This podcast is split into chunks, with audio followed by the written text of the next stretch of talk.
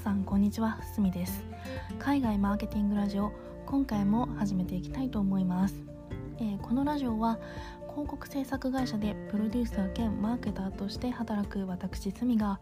本業のマーケターにも副業のマーケターにも役立つ海外のマーケティング情報や海外の情報を集めるためにやっている英語の学習についてお話ししていくラジオです。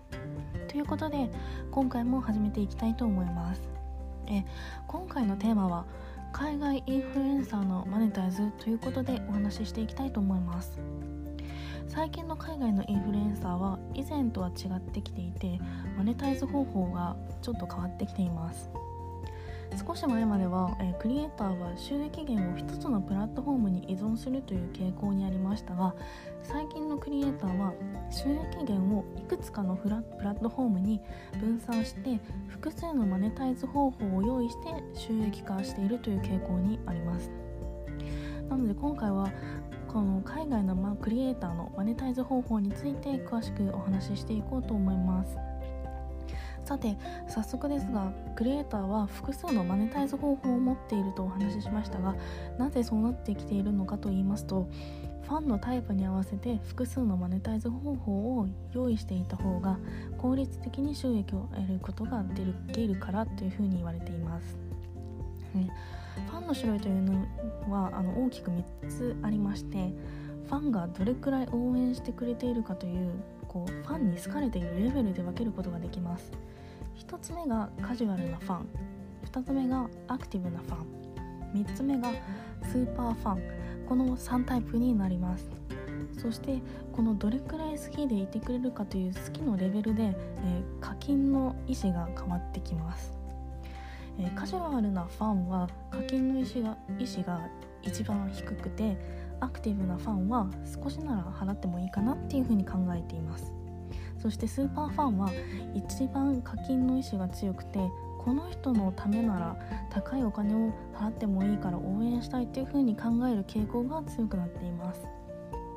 この傾向はクリエイターの需要曲線というもので表すことができるんですがちょっとこのポッドキャストでは音声のみになってしまうのでお見せすることができないんですが、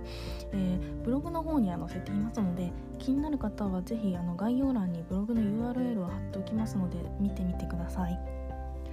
でこの3つのタイプのファンの傾向から分かる通りコンテンツの価格が高すぎるとカジュアルなファンのような金をあまりしないファンがいるということと、えー、安すぎると今度は課金欲のあるスーパーファンを逃してしまうっていう風になってしまいますね。なのでクリエイターは価格の高いマネタイズの方法と、えー、低いマネタイズの方法を併用することで簡単に言うと取りこぼしを少なく収益を得ることができるっていう風になります。ではどういった収益化方法で海外のクリエイターたちがマネタイズをしているかということについてここからお話ししていこうと思います。今回は5つのマネタイズ方法をご紹介します。1つ目が広告。2つ目がサブスクリプション。3つ目が投げ銭。4つ目がデジタルグッズ。5つ目が NFT この5つになります。まず課金意識の低いカジュアルなファン向けのマネタイズ方法としては広告が向いていると思います。広告は幅の広いタイプのファンから低価格で収入を得ることができるので、えー、カジュアルなファンにからも収益を得ることができます。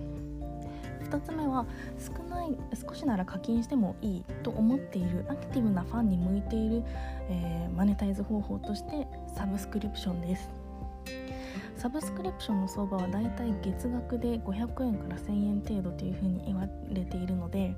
この程度なら支払ってもいいというファンがたくさんサブスクリプションに登録してくれるば、えー、月額って安定した収入を得ることができるというメリットがあります。そして3つ目スーパーファン。スーパーファンに関してはデジタルの商品というのと NFT が向いていると言われています。デジタルの商品というのは主にま PDF みたいな情報のテキストっていうんですかね。テキストのようなものをイメージしてください。日本でいうところの情報商材っていうものになってくると思います、まあ、情報なので、まあ、本みたいなものとイメージしてみると価格設定は様々ですが万単位で設定することも可能になってくるかなっていうふうに思います。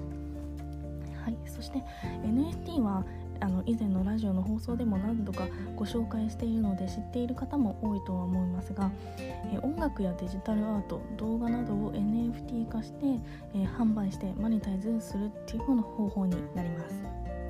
最近は NFT の取引がかなり盛んになっていて、まあ、イーロン・マスクさんとかアメリカのリンキンパークのマイク・シノダさんとか著名人も自分の作ったアートを NFT 化して高額でこう取引したりしています。そして全てのファンタイプ3つのファンタイプに共通して使えるマネタイズ方法が1つありましてそれが投げ銭になります投げ銭はファンが自ら支払いの金額を設定することができるので、えーと、払いたい少なくて払少なく払うなら構わない、まあ、全てのファンのタイプに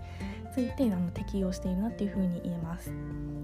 ということで今回は、えー、海外のインフルエンサーマーケティング失礼しました。インフルエンサーのマネタイズの方法についてお話ししました。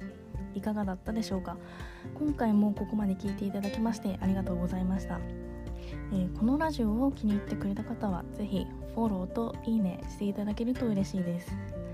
そして私スミは毎日 Twitter やブログで最新のマーケティング情報や私の英語学習について発信しています。こちらもぜひフォローをお願いいたします。ということでまた次回お会いしましょう。以上すみでした。ではまた。